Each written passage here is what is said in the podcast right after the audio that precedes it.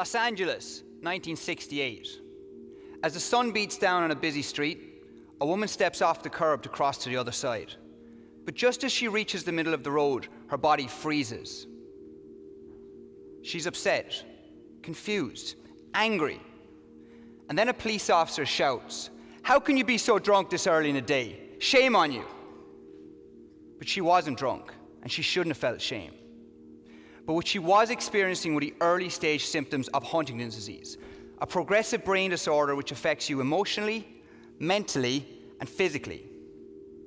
Sufferers will normally show symptoms in their 30s and 40s and will, unfortunately, die as a result of these symptoms.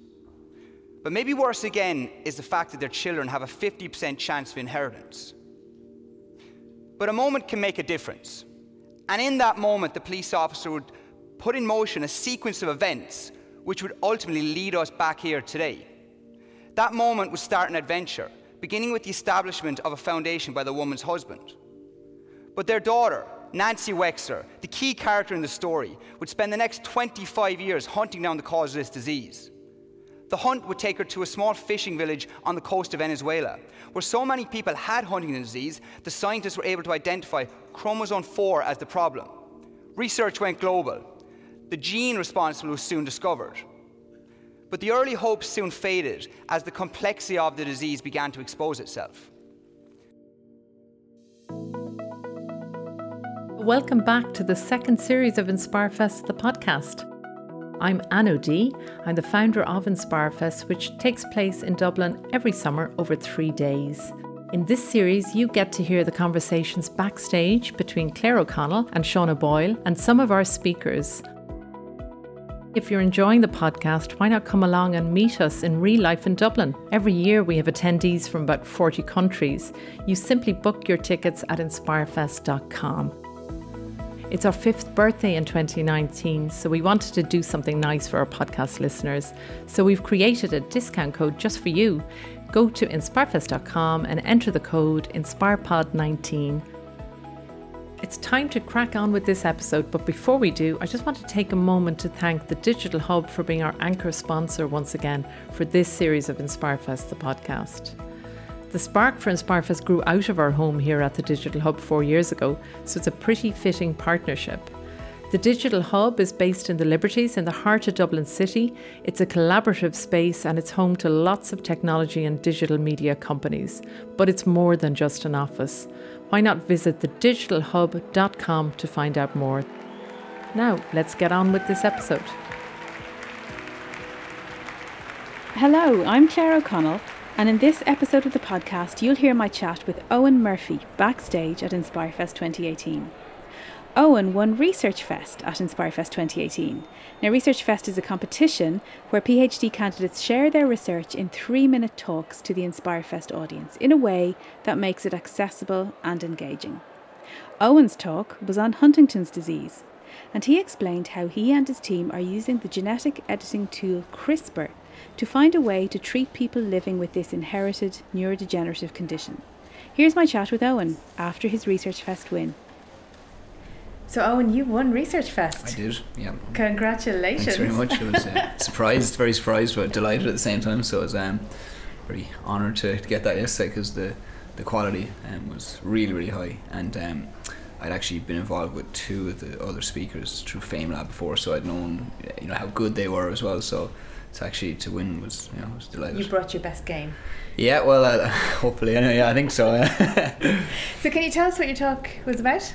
Yeah, so I suppose the talk I gave, um, I did it through a, I suppose a story really, um, and the story is based around a brief in a brief um, snapshot of how Huntington's disease, the understanding of it as a disease first of all, and how research has kind of you know worked through and how new technologies that we now have has kind of um, is building on the knowledge that was um, I guess put together over the past 50 years and how we now understand more than ever how the disease you know causes these horrific symptoms in people. And due to these you know fantastic new technologies we have we're actually gone from asking well how does this disease do this? to now maybe how can we use these technologies to treat this disease? So we moved the question on and that's um, I guess that just shows the value of the work over a long period of time, and lots of people put their whole lives and decades into it, and we are maybe going to hopefully reap the rewards, and the patients will reap the rewards potentially one day from it. What happens to people when they have Huntington's disease or Huntington's chorea?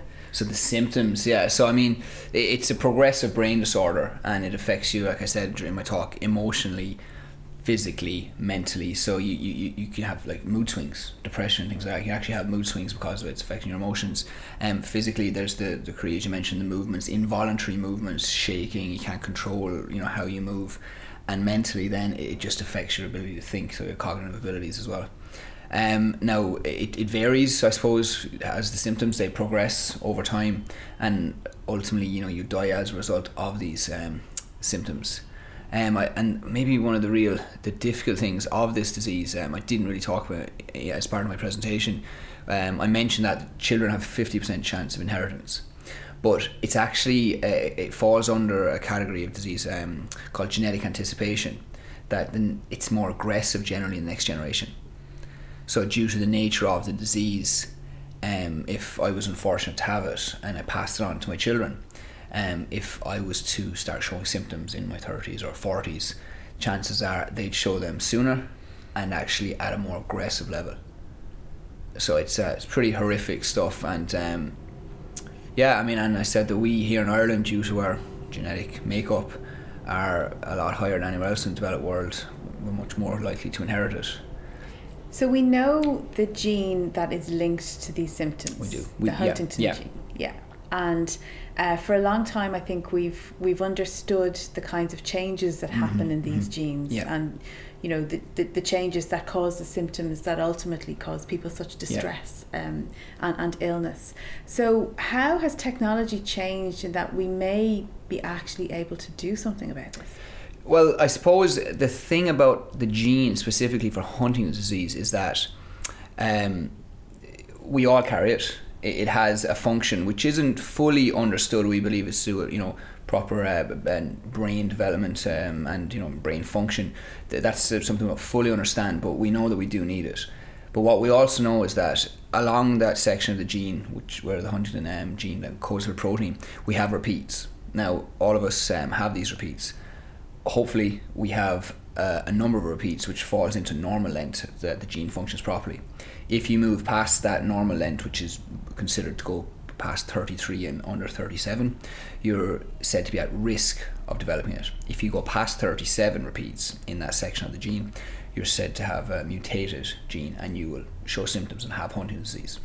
So, these repeats, they are um, they're, they're triplets of letters that Yeah. normally you have a few copies, but if you have loads and loads and loads of copies of these literal Yeah. letters repeating over and over in the DNA, this increases your chances vastly. Well, yeah, it's because the protein changes. It changes how the protein code it codes for the protein.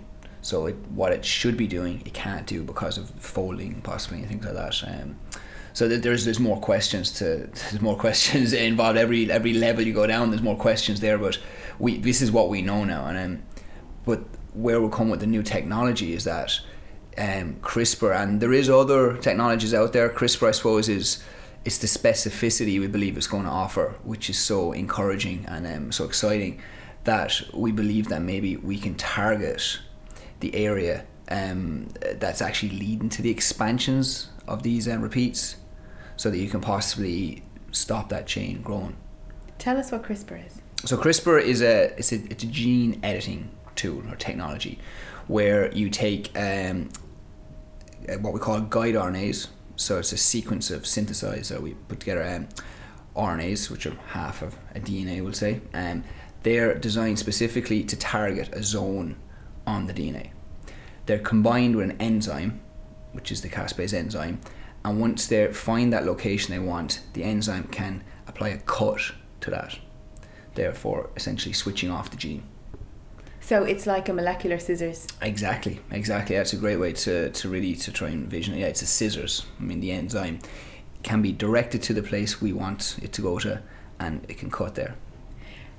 I suppose in terms of gene editing for humans, mm-hmm. There are lots of issues with that. Absolutely. How even practically would you start to target a Huntington's gene that is known to have too many of these repeats? Yeah, well, I mean, uh, that's, I mean, there's huge ethical questions, I suppose, that will need to be uh, answered and probably debated before we go. And delivery, I believe, will be the key challenge with all of these future technologies. How do you actually take what we know works in a mouse and how do you do it in a human? Because um, there's one trial uh, currently, there's a publication in, in Nature recently, um, uh, Roche involved in a, a drug.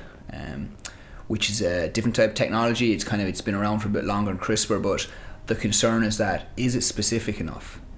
Yes, you're doing. You've shown that it's safe now, but in the long term, is it going to affect the other Huntington gene? So that's that's the real challenge that we're going to face. Can we actually specifically target where we want to?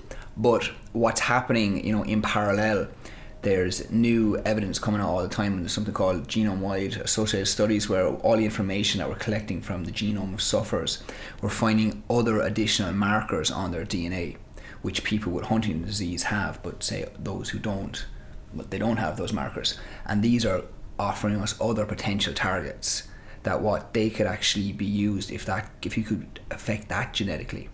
Edit there you may not, um, without going after the Huntington gene per se, but you could affect one spot that might actually um, slow the progression of the disease. So th- there is other. So there's a lot of other things going on around it. CRISPR is a technology, I guess, which has given us an opportunity to move into this zone. But there's a lot of other things which are fitting in. And realistically, I think it, it what's happened is we've gone from asking how does this disease work to now having tools which can ask, allowing us to ask other questions about can we use them to move it further. And I think it's it's a very exciting time. But we probably need to stress that for people who are at risk of developing Huntington's Yeah. disease or who know it's in the family, we're still a long way off. Absolutely, I think, I think, I mean, nobody can come out and say we're going to cure a disease because you, they've been researching other disease for decades and they've had drugs, and you know we're still, you know, it's not that easy. It, it's absolutely not that easy. But I uh, think what, you know, after they move towards clinical trials and things move very quickly now. Technology is allowing us to move so faster, so much faster than before, and our understanding of what's in our DNA, uh, what's actually in there, how computers are helping us understand more as well now. That yeah, to, that is a, a really important point. That you, it's not you can't just say we're going to do it. You know, there's a long way to go in this, but I think it's much more encouraging that it's been for a long time. And I think these technologies, such as CRISPR, are allowing us to ask questions we couldn't before. This is my first time here at Inspire Fest, and I heard everyone saying it was different and exceptional, but I didn't really believe them because a lot of people say that about a lot of conferences.